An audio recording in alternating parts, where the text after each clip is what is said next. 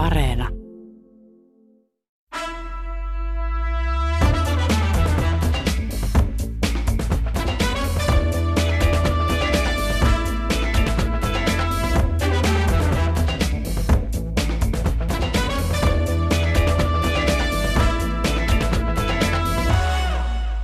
Hyvää perjantai-iltapäivää, hyvät Yle Radio 1 kuulijat ja tervetuloa seuraamme. Tämä ohjelma on Kulttuuri Ykkösen perjantaistudio, joka tarjoilee kuluneen viikon kulttuuripuheen aiheet nipussa sulateltaviksi kommenttien kera.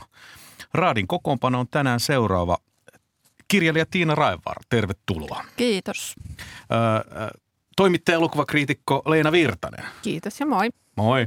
Ja toimittaja elokuvakriitikko Matti Rämö. Terve. Minä olen Ville Talola. Otetaan tähän alkuun nopeasti viikon ei sitten jatkossa näin keissi. Nimittäin suomentajakirjailija Jukka Mallisella meni fiktio ja todellisuus kaiketi vähän sekaisin, kun hän kirjoitti Parnassu kirjallisuusjulkaisuun esseen, jossa arvioi viime vuonna ilme, Meri Valkaman viime vuonna ilmestynyttä romaania Sinun Margot. Marin, Mallinen, Mallinen ei kirjasta pitänyt, mutta nyt ei puhuta siitä arvostelusta. Hänellä nimittäin siinä ohessa meni aika lailla fakta ja fiktio sekaisin siinä mielessä, että hän väitti kirjailija Valkaman isästä asioista, asioita, joita ei ollut tapahtunut. Niistä huomattavimpana se, että Valkaman isä olisi kuollut yksinäisenä Itä-Uudellamaalla tuskaille loppuasti suhdettaan DDR, mutta isä ei ole kuollut – Isä on elossa ja viiden lapsen perheellinen ja sosiaalinen faija. Ja tästä Meri Valkama kirjoitti itse Facebookin pitkähkön kirjoituksen, jossa hän sanoi, että hän normaalisti ei puutu kritiikkeihin, mutta nyt meni sen verta pöpelikön puolelle, että katsoo, että tiettyjä oikaisuja on, on syytä nyt kuitenkin tehdä. Mitäs mieltä me olemme tästä keissistä, Leena? Mäkin olen ollut siitä jo jotain mieltä tässä some, somen puolella ja jotenkin vähän uupunut koko aiheeseen, mutta sanon jotakin kuitenkin. Se on tietenkin ihan legendaarinen virhe, että se on ihan selvä, että ei sitä voi mitenkään vähätellä ja mä oletan, että Parnasson tuottaja Karo Hämäläinen on heittänyt päälle niin paljon tuhkaa jo, että se on hukkunut siihen. Mutta toisaalta sitten niin kuin itsekin editoivana toimittajana tai muutenkin, niin kyllä nyt ymmärrän, niin kuin, että virheitä tulee tai siis, että tuntuu pahalta – että miten siinä on käynyt näin ja mallisen puolesta nyt en sano mitään. Mutta tota, mä oon kyllä siis, mä itse tilaan Parnassoa ja mä luin sen mallisen tekstin ennen kuin tämä kohu syntyi. Ja mä vaan niin kuin katsoin silleen, että okei, tämmöinen kirjateksti, sehän ei ole arvio, vaan se on siinä lehden alussa semmoinen niin kuin esseemäinen teksti. Ja tämä arvio on varmaan julkaistu silloin aikoinaan jo – niin tota, ei siinä nyt mun mielestä mitään ihmeellistä. Mä katsoin vaan, kun mä en itse kauheasti tykännyt siitä kirjasta, niin mä katsoin, että kiinnostavaa, että joku on vähän kriittinen. Ja luin niin pääosat kohdat siitä, luin sitten myöhemmin vielä uudelleen. Niin mä edelleen olen nyt sitä mieltä, että koko tämä kohu ja toisaalta myös Merivalkaman oma reaktio on ollut vähän ylimitotettuja. Mitäs muut, Tiina tai Matti, Matti tai Tiina? No, Matti. mun on ehkä syytä avata positiota niin sen verran, että kun Suomen kuoleessa töissä, niin Parnassa on ikään kuin osa samaa lehtiperhettä, että sitä tekee erillinen toimitus, mutta olen itse aikaisemmissa vastuissani Suomen Kuvalehen kulttuurisivujen tuottajana, niin tota ollut Parnasson oikolukija viime vuonna, että silleen tunnen, tunnen tätä prosessia. Virhe, eli siis elävän sanominen kuolleeksi on tietenkin tosi nolo ja kiusallinen ja tota, sitä on – pahoiteltu, se tullaan oikaisemaan ja yksi osa ratkaisua on myös se, että tämä sama teesi, paikka, mikä lehden alussa on, ei siis arviopaikka, vaan nimenomaan tämmöinen niin esseemäinen puheenaihepaikka voisi sanoa, niin tota, Valkama saa sitten saman tilan käyttöönsä, ja nämä on ollut lehtemme tapoja tota, oikeasta asiaa. Tota, äh, eihän niin kuin siis virheet on aina, aina niin kuin ei-toivottavia, silti niitä tulee. Tässä tämä on niin kuin päästä.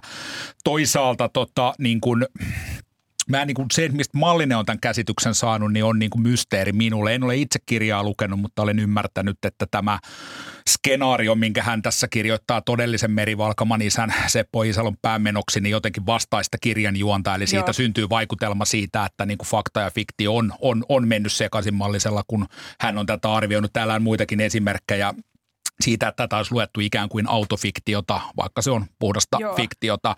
Joo, ja just näin. Tämä on niin kuin, tämä, tavallaan niin kuin, ö, tyyliseikka tai niin kuin tulkinta, joka sitten toki niin kuin näkyy tässä tekstissä niin kuin monilla tavoilla, mutta jos editori ei tiedä niin kuin tätä asiaa niin kuin Merin isästä, niin tämän kaltainen virhe saattaa mennä, ohi ihan vaikka kuinka niin kuin yrittäisit avata sitä asiaa. Se, mikä tässä tekee niin kuin ehkä hankala, niin on se, että koska tässä mennään niin kuin ikään kuin todelliseksi sanotun henkilön pään sisään kuoli yksinäistyneenä, niin tässä vaiheessa voisi alkaa vähän niin kuin että okei, että mistä se sen tietää ja yleensä tämä niin kuin henkilön pään sisään meneminen voisi olla, mutta, mutta niin kuin mä, mä näen, että prosessissa, joka lähtökohtaisesti on ihan huolellinen, niin virheet voisit kuitenkin sattua ja tässä tapauksessa suurin huomio olisi ehkä, ehkä tavallaan näiden tyylivalintojen kautta niin kuin nostaa se, että mitäs näin, mutta mä näen silti, voin olla jäävi sanomaan näin, että mun mielestä reaktiolehdeltä on ollut ihan, ihan asiallinen ja selvästi se on myös tota, tota, tota, ollut tyydyttänyt sitten, sitten niin kuin ymmärrettävästi loukkaantunut kirjailija. Se tässä vaikutuksessa niin on, on, on ehkä myös sanottava, että Parnassa on pienlehti, jonka levikki on 10 000, tämä juttu ei ollut verkossa, että tämä niin kuin, ö, virhe sai sen kokoisen huomion. Tieto siitä, että lehdessä oli vakava virhe, niin oli sitten Hesarin kulttuurijuttuna keräkirjailijan kommentteja näiden oikaisujen, että sen huomioarvo varmaan oli suurempi, että ehkä se jollain tavalla tasoittaa tätä vaikutusten Kirjailija Tiina Rajavarka, sano säkin, sä saat olla nyt tässä analyytikko, tässä sä saat olla myös jonkunlainen lääkäri tai hoitaja jotenkin. Miten tästä eteenpäin? Joo, no lehteä en nyt varsinaisesti potkisena, että mun mielestä tämä on lopulta ihan tyylikkäästi hoidettu. Sillä tavalla on inhimillisesti utelias, että jotenkin tavattoman käsittämätöntä, miten tänne virhe on päässyt syntymään, että miten jollain on voinut olla niin vahva väärä käsitys toisen ihmisen kohtalosta, että ei ole tullut sitten mieleen tarkistaa ja se on tämmöinen väite lehteen päätynyt. Ö, ajattelen, että tietyllä tapaa tämä on tyhmästi sanottu merivalkaman onni, että siinä oli tavallaan näin selkeä virhe, mihin pystyy puuttumaan. Muutenhan kirjailijan on tosi vaikea puuttua kirjoituksiin, jotka koskee omaa kirjaa. Tietysti aina ei tarttekaan eikä pidäkään ja harvoin minäkään, tai siis en varmasti koskaan ole mihinkään kritiikkiin tuolla tavoin joutunutkaan tarttumaan. Mutta joku semmoinen, mikä mua välillä ärsyttää kritiikeissä, että tämä ei ollut kritiikki, vaan tämmöinen teesikirjoitus tosiaan, mutta että jotenkin toimittajat ja kriikot, kriitikot saattaa olettaa hirveästi asioita siitä kirjan kirjoitusprosessista. Tässä esimerkiksi Mallinen oletti hirveästi, että Valkama käyttää omia lapsuuskokemuksiaan tai ei ole juurikaan tehnyt taustatutkimusta tai mitä kaikkea hän oletti. Kauhean yleinen käsitys kriitikoilla on esimerkiksi semmoinen, että kirjat on kirjoitettu siinä järjestyksessä, kun ne ilmestyy. Ja sitten kriitikko jotenkin kirjoittaa, että, että on edistynyt tässä asiassa sitten edellisen kirjan kirjoittamisen, vaikka eihän se välttämättä näin ole. Kirjat on voitu kirjoittaa ihan eri järjestyksessä, kun ne ilmestyy. Ja tämmöisiin ei kannata puuttua, mutta joskus tekisi mieli puuttua, että älä oleta niin paljon. Tai jos haluat tietää tästä, niin kysy suoraan kirjailijalta, että miten tämä homma on mennyt. Mut, mä, mä ajattelin tämän aiheen ympärillä sillä lailla, että me voidaan kuitata tämä sillä lailla, että tehdään pikkusen prosessista selkoa ja sitten mä kuulen tätä raatia, että me olemme jo ihan hyviä neuvojakin antaneet tähän näin, että virhehän on selvä ja meidän kannata pyöritellä enempää tervaa ja höyheniä. Ei näin jatkossa, mutta saattaa olla, että tässä jotenkin mallisen kohdalla, koska hän on esimerkiksi Suomen penin penklubin entinen puheenjohtaja, niin jollakin lailla on saattanut käydä niin, että mallisen tekstiä ei lueta niin tarkalla kamalla kuin toisen nimenomaan tämän totuusväitteiden kohdalla, koska ajatellaan, että täytyy hän tuon nyt tämä asia hanskata. Mutta hei, sopisiko kaikille, että jätetään tämä, tämä asia nyt tältä erää. Toivotetaan Joo. kaikille osapuolille rau, mielen rauhaa ja hyvää, ja, hyvää jatkoa. Ja tota, Otetaan opiksi ja aurinko nousee huomennakin ja mennäänkö tällä. Mennään Matti sun aiheeseen nimittäin. Tässä on, en mä tiedä, oliko tässä saasin silta auringon nousuihin, koska vähän niin kuin auringon laskun aiheeseen siirrytään seuraavaksi tässä mediamaailmassa. Mistä puhutaan? Puhutaan Netflixistä, joka porskutettuaan kymmenkunta vuotta katselupalvelumarkkinoiden – suurena keskeisenä toimijana ja ykkösveturina, niin nyt tässä kilpailun kiristyessä moni muu on, on tuonut omia palveluitaan tota markkinoille. Disney Plus lähes rajattoman Disney Fox leffakataloginsa kanssa merkittävimpänä haastajana, niin on tullut väkevästi tonteille, jossa operoi myös HBOta Warner Brothersin kanssa ja Paramount ja muita, niin nyt on Netflixin suosio ekaa kertaa kääntynyt vähän laskuun alkuvuodesta. New York Times raportoi, että semmoista 200 000 tilausta per kuukausi olisi peruttu. Tilaajamäärät on siis jossain 200 miljoonan luokassa edelleen, eli että on enemmän niin kuin signaali siitä, että, että, että, että suunta voisi kääntyä. Ja tämä on vaikuttanut Netflixin pörssikursseihin kanssa. Netflix on ollut vähän semmoinen niin ensimmäinen liikuttaja tällä kentällä ja muut sitten on tullut hitaammin perässä. Ja tota, oma fiilis on silleen se, että sisällöstä tämä on kaikki kiinni. Ja onko Netflixillä sitten loppujen lopuksi, kun ne on ollut olemassa vasta 20 vuotta, niin vaikka ne on tehnyt paljon omaa sisältöä, niin onko niin niin paljon, että se on jotenkin pärjää kilpailussa, kun muut saa niin kuin pakettinsa kasaan. Mitä te ajattelette Netflixistä, mikä teidän suhteenne siihen on ja onko siellä jotain sellaisia asioita, joita teidän niin pakko nähdä, että sen takia te ette luopuisi Netflixistä missä oloissa? No, tota, siis ensinnäkin se, kun se, nämä uutiset tuli siitä, että nyt sillä menee vähän huonommin, niin mä olen vähän yllättynyt siitä, että, että siihen reagoitiin sillä tavalla, että, tai niin kuin, että se ylipäätään on uutinen, että totta kai Netflixissä on koko tämä aika, kun ne on ollut olemassa, niin ne on niin kuin laskenut sen varan, että joskus se niiden asema vielä niin kuin heiluu, koska se on, sitä kilpailua tulee väistämättä enemmän. Että en, en mä jaksa oikein uskoa, että siitä nyt ainakaan tai en mä tiedä mitä ne tekee, mutta joka tapauksessa niillä on varmaan ollut ne suunnitelmat olemassa siellä jo pitkän aikaa. Mutta tai sitten t- ei. Ta- tai, sitten niin, tai sitten tämä hetkessä elämistä. Niin voisi olla sitäkin, mutta ehkä sekin on se niiden niin kuin idea. Että ne sitten, mutta että ne on kuitenkin, että niillä pitää olla joku sellainen strategia, että ne reagoi nopeasti. Mutta, tota, mutta sitten kun mä nyt, mä oon itse TV-kriitikko ja siis mä kun tavallaan mä en valitse niitä palveluita, että, että mä joudun joka tapauksessa katsoa niitä melkein kaikkia ja mä saan suurimman osan niistä ilmaiseksi käyttööni paitsi Netflixin, muistaakseni, joo. Niin, tota, niin mulla ei ole sillä tavalla itselläni semmoisia niinku erityisiä odotuksia just. Ehkä mä odotan HBOlta niinku jotenkin sillä tavalla vähän jotain enemmän, mutta sitten mä oon joutunut huomaamaan senkin, että, että se nyt vaihtelee vähän, että mitä – et se on aina niin kuin jostain tietystä sarjasta, tietystä kiinni. Ja sitten nyt ollaan semmoisessa tilanteessa, mä luulen, että se on sen ekan koronavuoden vaikutusta, joka näkyy nyt. Että nyt tässä niin tämä loppukevät on ollut semmoista, että ei mulla ainakaan mulla ei mitään kattomista.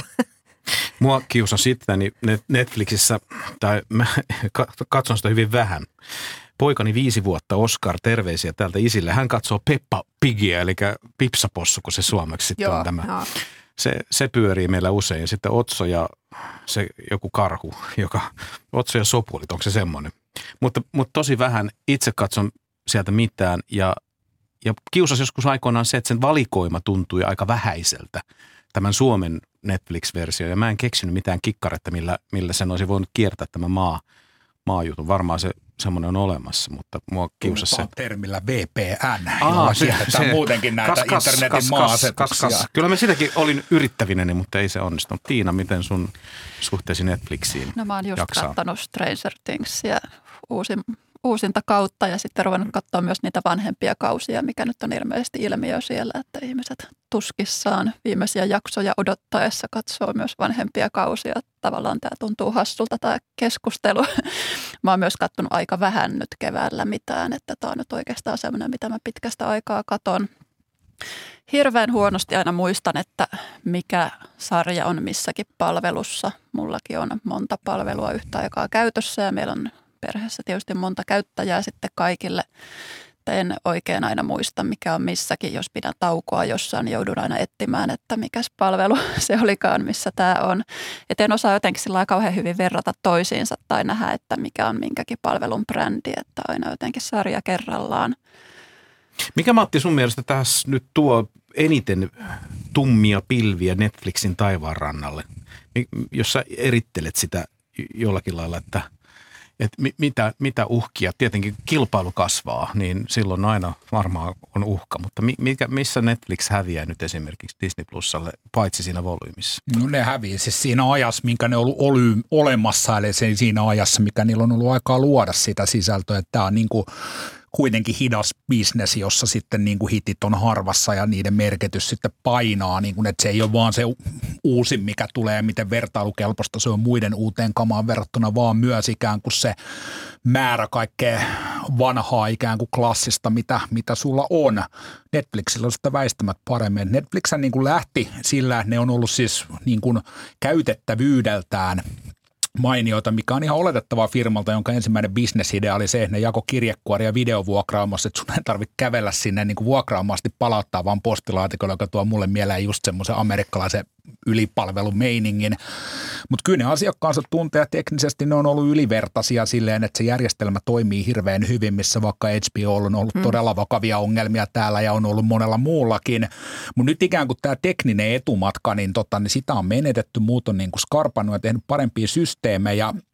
Sitten vaan tulee se, että kun niin kuin Disney ja Fox lyö silleen niin kuin useiden vuosikymmeniä satsin pöytään, jos on silleen vetovoimasta uutta ja paljon sitä vanhaa. Netflix lyö sen niin kuin 20 plus vuoden satsinsa pöytään, niin onhan ne vähän erilaiset satsit. Ja tässä vielä levityspuolella tarkoittaa sitä, että kun Netflix tuli, niin se pystyi varmasti saamaan niin kuin studiolta lisenssejä vanhoihin elokuviin helpommin, koska ne ajattelevat, että hei, uusi rahastuskierros sille DVDllä ja me myytiin ja kaikki ikkunat on ummessa, mutta niiden motivaatio antaa niitä nyt kilpailijalle, jota vastaan ne kilpailee sillä samalla streaming-markkinalla on varmasti vähäisempi, jos antaakin, niin hintalappu on kovempi. Että mä niin kuin, nämä on täysin luonnollisia pilviä, niin kuin Leena sanoi, niin kyllä Netflixillä on tiedetty koko ajan, että tämä päivä tulee ja sitä varten ne on yrittänyt kovasti tehdä omaa sisältöä, kaatanut siihen miljarditolkun rahaa, mutta aika vähän se on jäänyt tämä Tiina sanoma Stranger Things jäsentys mulle varmaan niiden niin kuin ykkösbrändinä.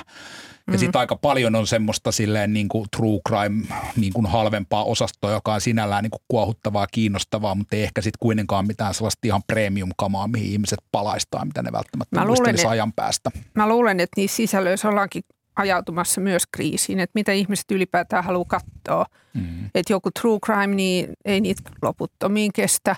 Ja ylipäätään rikossarjat, jos niitä katsoo sillä tavalla, kun minä esimerkiksi katson niitä, niin kyllähän niin nyt väistämättä kyllästyy. Että se on ihan semmoista niin kuin, ja ylipäätään, että löytyykö semmoista talenttia koko maailmastakaan, joka riittäisi niin kuin vastaamaan siihen kysyntään, mitä nyt alkaa olemaan. Että se on mun mielestä iso kysymys, että vaikka Netflixillä olisi kuinka paljon rahaa, mutta jos ei löydy tekijöitä, jotka tekee sitten jotain semmoista Squid Gamea tai niin kuin, et, et siis semmoisia, jotka niin kuin, jossa on oikeasti joku semmoinen käänteen, tekevä koukku. Mutta varmaan se tulevaisuus onkin siellä, että sitä haetaan nyt enemmän niin kuin anglo-amerikkalaisen kulttuurien ulkopuolelta. Ja mä toivon, että se olisi niin, koska se on mun mielestä taas jo aika kiehtovaa. Mikäs tämä juttu, Matti, on? Sä sanoit etukäteen tässä, että mainoksiakin pukkaa Netflixiin. Kyllä vaan. Totta, tämä on myös merkkejä siitä silleen, että jos niinku streaming-palveluiden niinku peruslupauksia ollut ei-mainoksia, pitkään laitettiin sarjat saman tien katsottavaksi, että sä voit katsoa vaikka yhteen putkeen oikein ahmimishengessä ja siinä mielessä Netflixit liukuu lähemmäs tavallisen TVn toimintalogiikkaa, että ei kaikkea rahaa tilausmaksusta, vaan myös mainoksista. Jaksoja on alettu laittaa tasaisemmin, niitä tulee yksi, kaksi viikossa vähän vaihdelee, eli se sama niin kuin kerran viikossa logiikka kuin aikaisemmin, että se on niin kuin kätevämpi tapa niin kuin ylläpitää sitä huomioarvoa. Että ehkä tässä myös sit näkyy se, että, että, tota, että ehkä siellä niin kuin TVn niin kuin puolella niin kuin vuosikymmeniä hinkattu näitä ajatuksia, että ehkä ne nyt kaupallisessa mielessä ihan niin huonoja ollut, kun nämä uudemmatkin toimijat sitten niin kuin rupeaa ammentamaan sieltä perinteisen TVn TVn työkalupakista. Että se on ehkä enemmän kuin se tilausmäärien lasku, niin tässä niin kuin Netflix-kriisissä niin kuin narratiivia luo se, että hei mainoksia, nehän niin monen kertaan sanoo, että ei, että mistä nyt tulee. Ikävä ajatella, jos mediailmaisu on semmoinen kriittinen tai luonnollinen massa on se, että se vääntyy sinne kaupallisen mainonnan puolelle, jolloin tietenkin on jatkuvasti mainos televisioissa keskusteltu sitä, että mikä tässä on prioriteetti se, että kumpi myy kumpaa. Mutta Tiina. Joo, sinänsä kauhean mielenkiintoista, että jotenkin yhteisiä asioita monessa tämmöisessä sisällön tuotannossa, kirjallisuudessa jotenkin oikeastaan samanlaisia ilmiöitä, kun on äänikirjapalvelut kasvattanut suosiota ja jotenkin tänä niin backlistin merkitys, että ei pelkästään niitä uusia bestsellereitä, vaan se just se monen kymmenen vuoden saldo siellä palvelussa täytyy olla ja siitä voi tulla tosi merkittävä osa sitä tuloa. Tai toisaalta se, että bestsellerien myynti on pudonnut, eli tavallaan niin kuin yksi kirja ei myy enää tai paras kirja ei myy enää niin valtavasti, vaan se semmoinen niin kuin keskimassa siitä bestseller-listalta rupeaa olemaan taloudellisesti aiempaa merkittävämpi. Et ehkä jotenkin samoja ilmiöitä tässä. Mä jotenkin muistelen, että ainakin HBOlla niin on ollut kyllä pitkään tulisilla, että tuli aina jakso viikossa. Tulee edelleen. Ja, joo, ja sitten sit tuli myös, että tavallaan sillä myös luotiin sitä ilmiötä, että sitten kaikki lehdet kirjoitti semmoisia perinpohjaisia analyysejä. Saadaan semmoinen huomiopiikki sitten usein. Joo, kyllä se on ihan totta, että tämä ei ole nyt mikään niin kuin tämän hetken muutos. Se silloin on ollut katselupalvelukohtaisia eroja. Mitä tulee siihen kokonaismäärään, niin tämä on niin kuin – että kuluttajan kannalta on tämä enemmänkin positiivinen ongelma, että nämä digitaaliset alustat on luonut paljon tällaisia sisältökirjastoja, eli tavallaan niin kuin meillä on paljon mistä valita, eli se skaba niin kuin kovenee, mutta eihän se ole kuluttajan ongelma, että sitten tulee sellaista mm. luontaista saturaatioa, että se, joka niin kuin toistaa liikaa itseään tai ei uudistu riittävästi tai näin, niin se sitten varmaan häviää asetelmia jollekin muulle, joka tuntuu niin kuin jännittävämmältä ja uudistumiskykyiseltä, että ei tämä ei ole niin kuin kuluttajan tai kulttuurin kuluttajan kriisi, tämä ei ole millään muotoa. Että. Niin, jotenkin voisi ajatella, että se on nimenomaan näiden suorapalveluiden kriisi sillä lailla, siinäkin mielessä, että jos sisäheitotuotteita ei ole, mitä nyt esimerkiksi Disney Plusalla on tämä Obi-Wan Kenobi, joka, jota on ainakin markkinoineet sillä lailla, että jopa minä olen huomannut sen.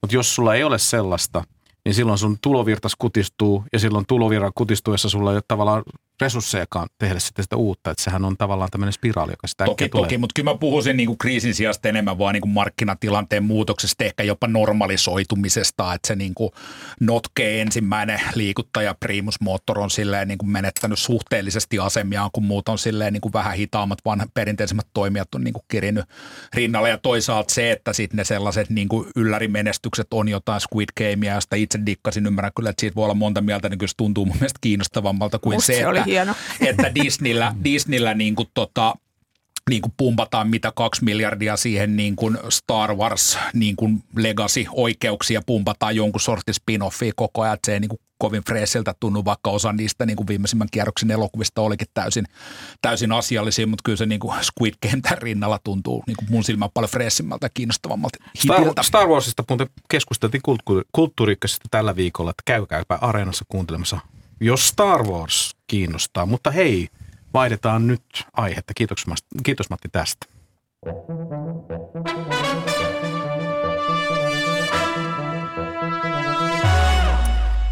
Me vietämme Kulttuuri Ykkösen perjantai-studiota. Suora lähetys Helsingin Pasilasta. Tiina Raivaara, Leena Virtanen ja Matti Rämö ovat raatilaiset. Minä olen Ville Talola.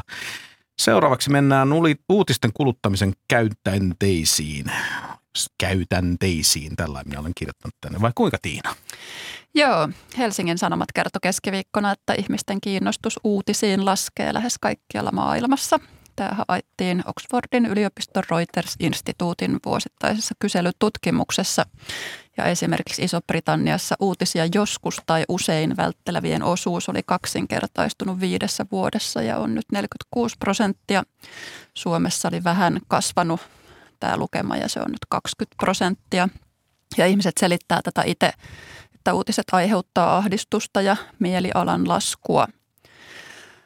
Tämä tehtiin koronapandemian loppupuolella tämä tutkimus, mutta suurimmaksi osaksi ennen kuin Venäjä hyökkäsi Ukrainaan.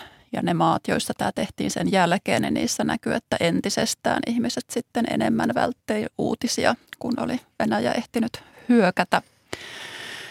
Haluaisin kysellä, että oletteko itse vähentänyt uutisten seuraamista tai onko jotain hetkiä, jolloin haluatte niitä vältellä?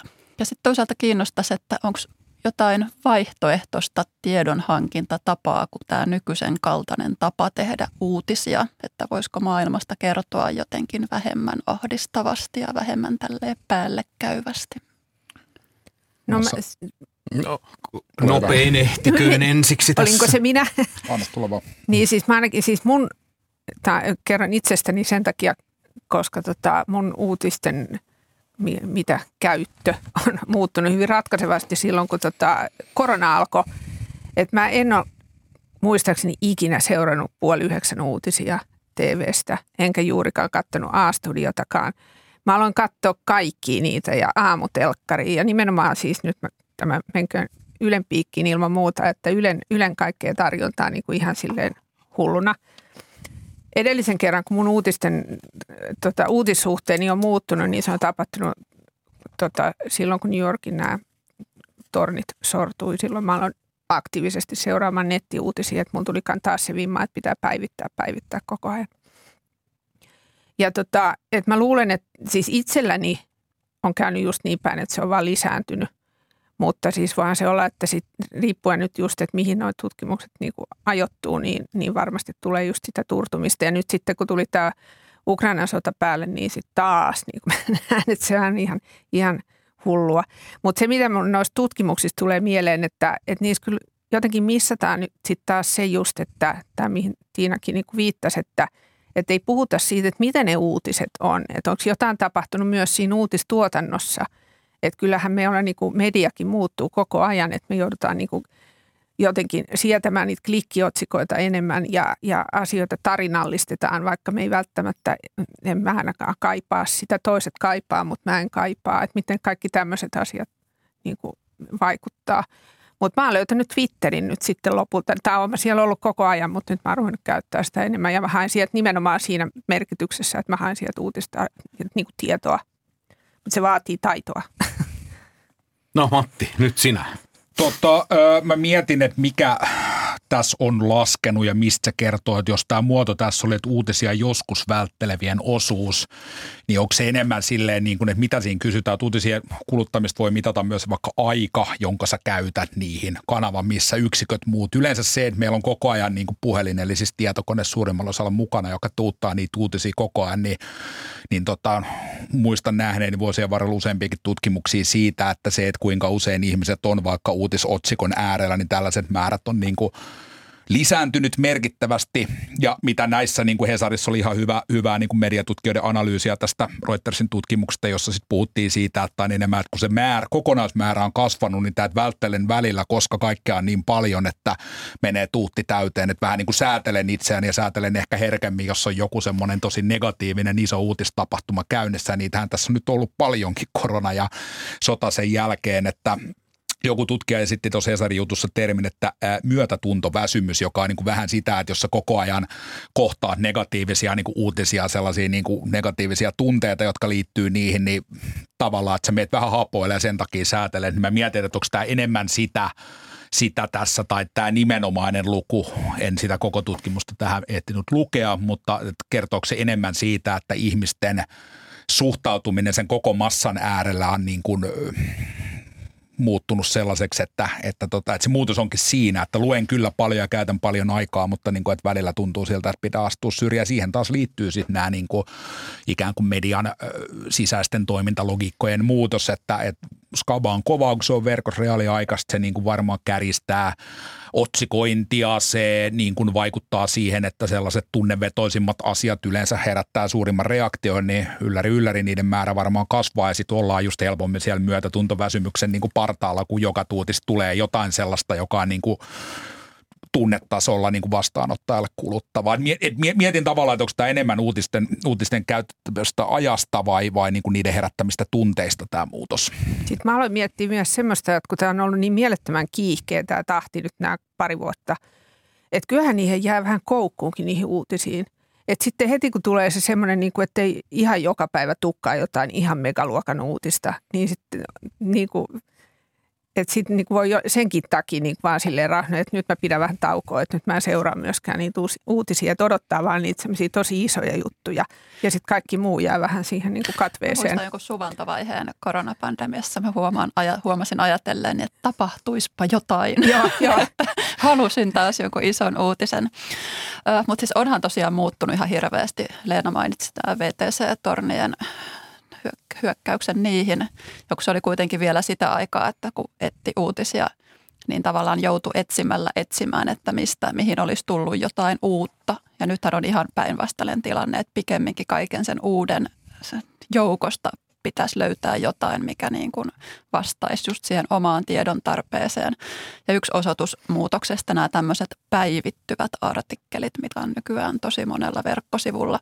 Se uusin tieto tulee aina siihen niin kuin jutun, juttuun päällimmäiseksi ja ne vanhat menee sinne alas ja mä itse koen ne jotenkin hirveän raskaaksi Joo, lukea. Sama. Jos on hetkikin sitä... pois, niin sitten ei niin kuin tiedä, että mitä on tapahtunut. Ja, mutta ka- kaikista aiheista tehdään nykyään tämmöisiä päivittyviä artikkeleita. Ja... Eihän siitä ole pitkä aikaa, kun astuessasi julki, julkiseen liikennevälineeseen sinulle jaettiin uutislehti 100, jossa, hmm. jossa löytyi äh, kolmella lausella kaikki maailman uutiset siinä ja tavallaan pysyit jotenkin kuusalla siitä, että missä, missä tämä pallo pyörii.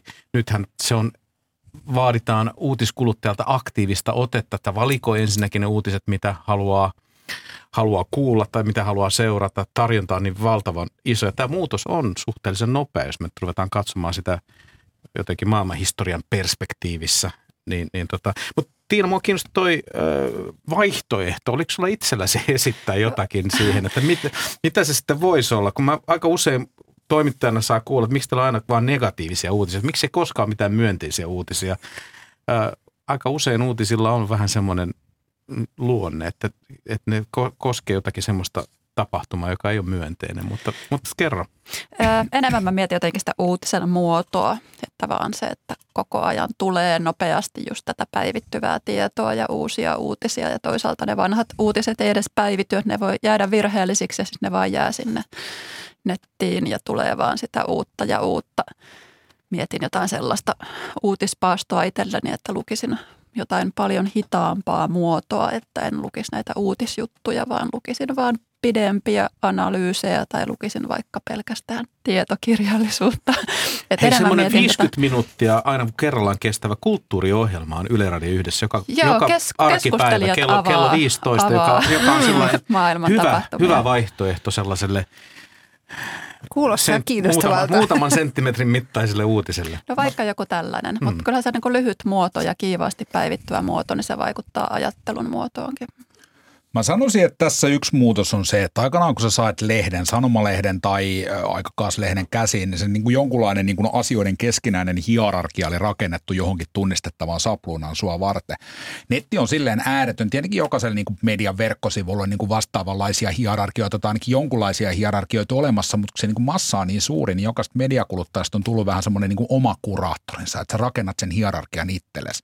Se voi tehdä Twitterissä, Twitterissä niin kuin, niin kuin, tota, pitää josta itse sitä. pysyn kaukana, koska mun mielestä keskusteluympäristönä on sen verran äkäinen, mutta ymmärrän kyllä, että Siellä niin ei kannata sitä lukea voi, niitä keskusteluita. Ei, ei, ja siitä voi rakentaa oman näköisensä, mutta mä väitän myös, että kun sä kulutat erilaisia medioita, niin sielläkin, niin, mutta se siirtää sitä niin kuin vastuuta ja toisaalta myös mahdollisuutta lukijalle, että se määrä on runsas ja sieltä on löydettävissä niin kuin monenlaista sisältöä, mutta niin kuin, että se myös kuormittaa eri tavalla. Ehkä se on yksi syy tälle myötätuntoväsymykselle sille, että sulle niin kuin maailma ei jäsenny enää sellaisessa määrämittaisessa paketissa, josta sä voit olla eri mieltä, niin kuin, että miten sen paketin osat on tehty, mutta niin kuin, että sä kuitenkin tunnistat sen paketin ja se on niin kuin rauhallisempi niin kuin ympäristö navigoitavaksi kuin sit niin kuin verkko itsessään kaikkien medioiden kanssa. Et ehkä se uupumus tulee myös siitä saturaatiosta. Kaikkea on tossakin ja verkko ja digitalisaatio luo tätä ja se, että meillä on tuo tietokone koko ajan taskus, joka tuuppaa sitten niin kuin erilaisia ärsykkeitä. Niin. Sä, sä tulit kuvaileksi tässä sellaisen prosessin kuin uutisten toimittaminen. Hierarkian tekeminen on sitä, että toimitus ikään kuin arvioi mm. asioita ja, ja näin tietysti mediat edelleen tekevät kyllä Helsingin Sanomissa ja meillä täällä Yleisradiossa toimitetaan uutisia, mutta se Totta tietenkin, kai, se, mutta mutta, se paljon, niitä paljon se on niin, niin. Niitä kanavia on enemmän, Kyllä, ne tulee kyllä. kaattisemmin ja me ollaan kaikki monessa kanavassa se, että se, kyllä se hierarkia siellä on, mutta miten se meille valikoituu niin kuin Googlen algoritmin tai Facebookin algoritmin tai Twitterin luodun profiilin tai, tai niin kuin mitä sä seuraatte mitä että näiden kautta, niin se, se mekaniikka on monimutkaistunut. Kyllä se hierarkia edelleen siellä on, mutta, mutta tota, sitä voi joutua itselleen vähän enemmän rakentaa. Samaa Joskus. mieltä nimenomaan tarkoitin tällä aktiivisuudella sitä, että Eihän verkkojutusta aina jää ollenkaan mieleen, että minkä median julkaisema se esimerkiksi on, että sen lukee juttuna kun se ei ole just jollain sivulla. Joskus muistan kiihtyneeni jostain verkossa levinneestä lyhyestä tekstistä, jonka otsikkona oli kolumni. Ja se oli joku äärettömän lyhyt ja mietin, että onpa kolumnisti nyt ollut laiskalla päällä ja moni muukin sille naureskeli. Ja sitten selvisi, että siinä alkuperäisessä muodossaan printtilehden jossain alakulmassa, niin se on nimenomaan tämmöisessä aforismityyppiseksi tarkoitettu. Mutta että se hukkuu kokonaan siitä, niin kuin mitä sen kuuluu olla. Ja sitten siellä taas kiihdyttiin ja itsekin Niin. tein niin. pakko heittää tämä loppuun vielä sen noista positiivista uutista, jota aina kaivataan. Tämä niin kauan kuin 20 vuotta media tehnyt, niin aina tulee tämä sama palaute. Niin mä niin kuin ehkä, ehkä vähän yllättynyt ja välillä huvittuna ainakin seurannut sitä, että kuinka paljon somessa nimenomaan siitä, että Hesari on ottanut sateenvarjo alle tällaisia kevyempiä lifestyle-sisältöjä, jotka tulee sitten niin kuin saman talon aikakauslehdistä tai muista jotenkin kepeämpiä. Niin voi vitsi, että se triggeröi ihmisiä selvästi, että miten tämäkin voi olla Hesarissa, olipas kauhean otsikko ja näin, että ainakin tässä on, kyllä nyt varmaan luetaan myös, mutta kyllä ne tuntuu herättävän reaktiota. No, miten mä nämä tällaista- Tällaista hömppää Hesarin alla, että kehtaavatkin keventää näin paljon, että miksei olla nyt vakavien yhteiskunnallisten Ymmärtääkseni myös tässä talossa Vaikea uutistoimitus laitteja joskus keventää. myös saa tätä palautetta. Kiitos tästä aiheesta Tiina, mennään eteenpäin.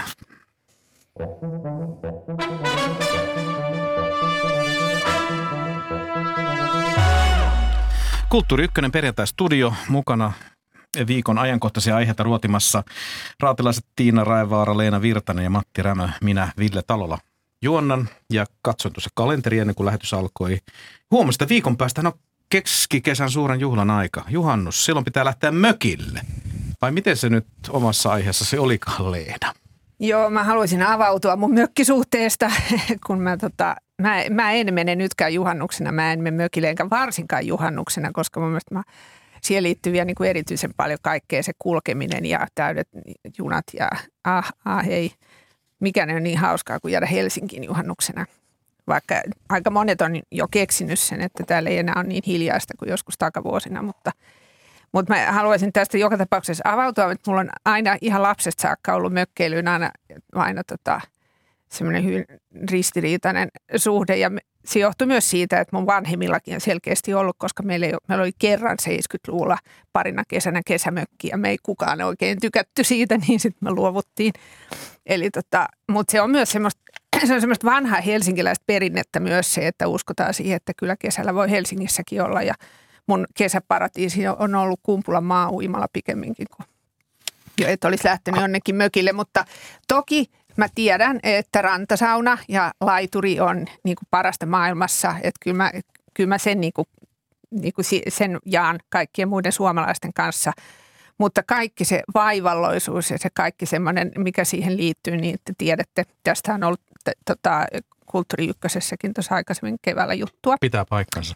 Nyt meidän täytyy hei valita treatmentti tähän. Haluatko Leena, että me halutaan käännyttää sua tässä joo, sun, joo, sun itse elämässäsi, juuri että, näin, että, että sä näkisit valon jossakin Joo, mä haluaisin jotain tämmöistä, niin selällä. jotain semmoista perusteita ainakin sille, että, että miten te, te olette selvittänyt sitä – sitä, näitä paradokseja. Toinen on sitten tästä tietysti tämä tämän kesän tämä Thermasel-keskustelu taas siitä, että mikä tämä itse asiassa on tämä suomalainen kuuluisa luontosuhde, jos siinä hyttyset ja siinä sitten saa mennä nämä, nämä tota pölyttäjät mukana, jos et, et se kesäilta säilyy, säilyy rauha, rauhassa. Että mä näin just tota semmoisen valokuvan, jossa oli jostain – mitänä Motornetin hyllyssä, että siinä on vierekkäin näitä hyönteishotelleja, eli näitä, mihin voi, niin kuin hyönteiset voi majottua, ja sitten vieressä on termasellia, että siinä on nämä kaksi vaihtoehtoa, että tarjotaan majoitusta tai sitten tapetaan ne kaikki. Houkutella ne paikalle ja sitten antaa niin, se on, laulaa. Niin, se voi, sehän niin, on, sehän on näin. Ove, ovela taktiikka. Nyt mä en, Mut tiedä, selittäkää, mutta mä en tiedä nyt yhtään, mitä Raati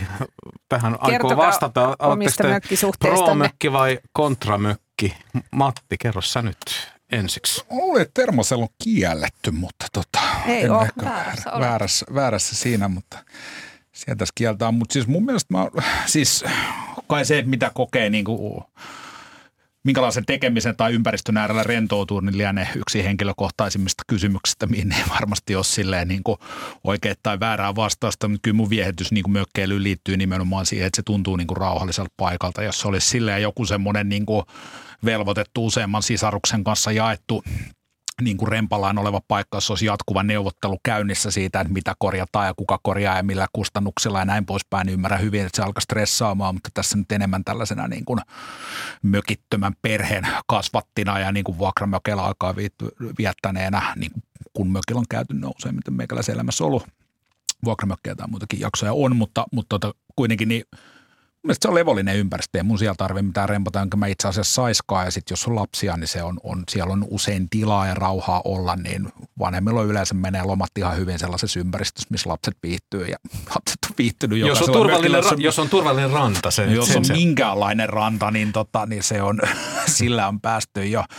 Tota, ne on riittävän isoja osa uida, niin sitten ranta kun ranta muuttuu turvalliseksi ja ennen sitä se vaatii sitten niinku valvontaa. Mutta ne on aika yksinkertaisia asioita, jonka äärellä noi sit saa itsensä silleen niinku uutettua sopivalla tavalla. Ja tykkään kyllä myös siitä. Niin siellä on, se on vähän pienempää ja yksinkertaisempaa elämää ja tämä on muuten aika hektistä, niin just se, että riisutaan suuri osa hyhmät pois ja lämmitetään grilli kerran päivästä tai hella ja sauna ja se riittää, niin kuulostaa ihan Kummalle lomasuunnitelmalta nyt mulle. vauhtia Tiina, annaks Matille vai Leenalle? Molemmille. Mulla ei ole mitään kauhean tiivistä mökkisuhdetta. Ei ole semmoista ihan omaa mökkiä, minkä tuntisin täysin omakseni. Vanhempieni mökki oli lapsuudessa tärkeä paikka ja kyllä se niin kuin luonnon rauha on siinä se, joka vetoaa, että siinä voi istua hiljaisuudessa ja katsoa järvelle. Mutta ymmärrän myös todella tämän niin kuin ristiriitaisuuden, että sitten ei saisi olla yhtään hyttystä tai että ihmiset usein elää epäekologisemmin mökillään kuin kaupungissa jätteiden lajittelusta vaikka luovutaan ja, tai syödään kertakäyttöastioilta tai ja tietysti tullaan sinne autolla jostain ja kaikkea tällaista. Sitten toisaalta tykkään puuhastella mökillä. Mun vanhempien mökki on tämmöinen sähkötön ja ei juoksevaa vettä. Itselleen kun tekee ajatustyötä, niin jotenkin se, että mökillä olo, niin ei tarvi ajatella. Mä saan viimeinkin rauhan niiltä mun, mun siltä niin työajatuksilta, että kaikki mitä tekee niin on sellaista, että pitää pestä perunoita ja pitää sytyttää tuli tonne ja pitää jotain tällaista tehdä. Ja mun mielestä se tekee niin kuin rauhaa aivoille, että täytyy tehdä käsillä asioita. Uh, Mutta tosiaan tämmöisiä ristiriitaisia tunteita. Että, Kuinka paljon sulle siinä mökissä, mä nyt puhun omasta omasta mökkisuhteesta, niin tämän oma mökkini on perintömökki jo sillä toisessa puolesta. Mä oon perinnyt sen omalta isältäni ja se oli hänen vanhempiensa hankkima paikka. Terveisiä sinne Tyrväälle, kohta taas nähdään. Niin se on ainoa paikka omassa elämässäni, joka on pysynyt läpi tämän puoli vuosisataa plus, mitä mä olen täällä tallonut. Kaikki muut paikat on vaihtunut. Mummulat on hävinnyt, lapsuuden kotia ei enää ole.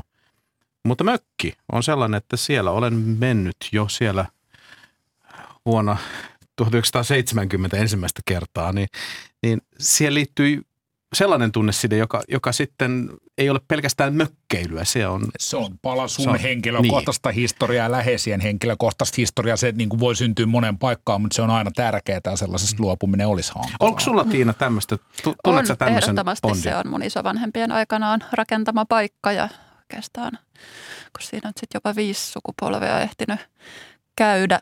Mutta tähänkin liittyy varmaan tosi monenlaisia tarinoita, että sitten taas ihmisten vaatimustaso on varmaan kasvanut, että monelle sitten sähkötön mökki ei enää ollenkaan riittäisi, vaan halutaankin jotain ihan erilaista ja uudenlaisia terasseja ja laitureita. Niin mä, mä kuulin just, että joku, joku mökkinaapuri rakentaa uima-allasta, vaikka se on rantatontti.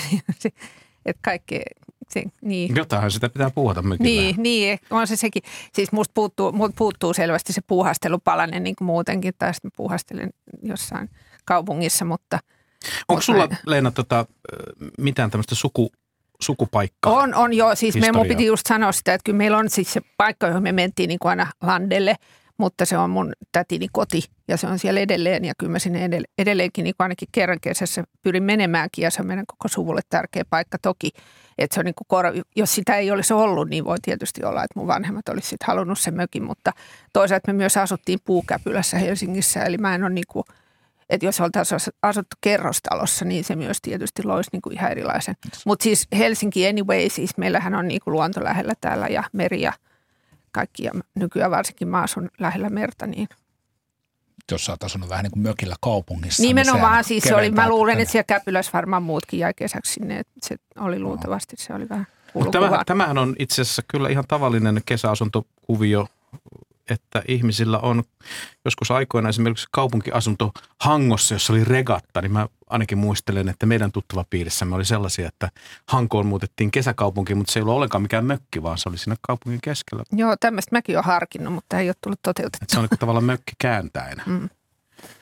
Tuota, tulit nyt vakuuttuneeksi? Pitäisikö kokeilla silti? Joo, se on hyvä. Mä olen tyytyväinen, että mä sain edes sanottua tämän, koska suomalaisena oikeasti koen olevani erilainen tässä, että mä en saa nautintoa siitä puuhastelusta. Että se on se niin ne päivät siellä mökillä on niin se ongelma, mutta ilta on sitten tietysti. Ja mä, musta on ihanaa sytyttää tuli saunan, saunaan ja näin edelleen. Että kyllä mä joitakin asioita tunnistan sieltä. Päivällä voi lukea terassilla ja kävelyllä metsässä. Oho, ja.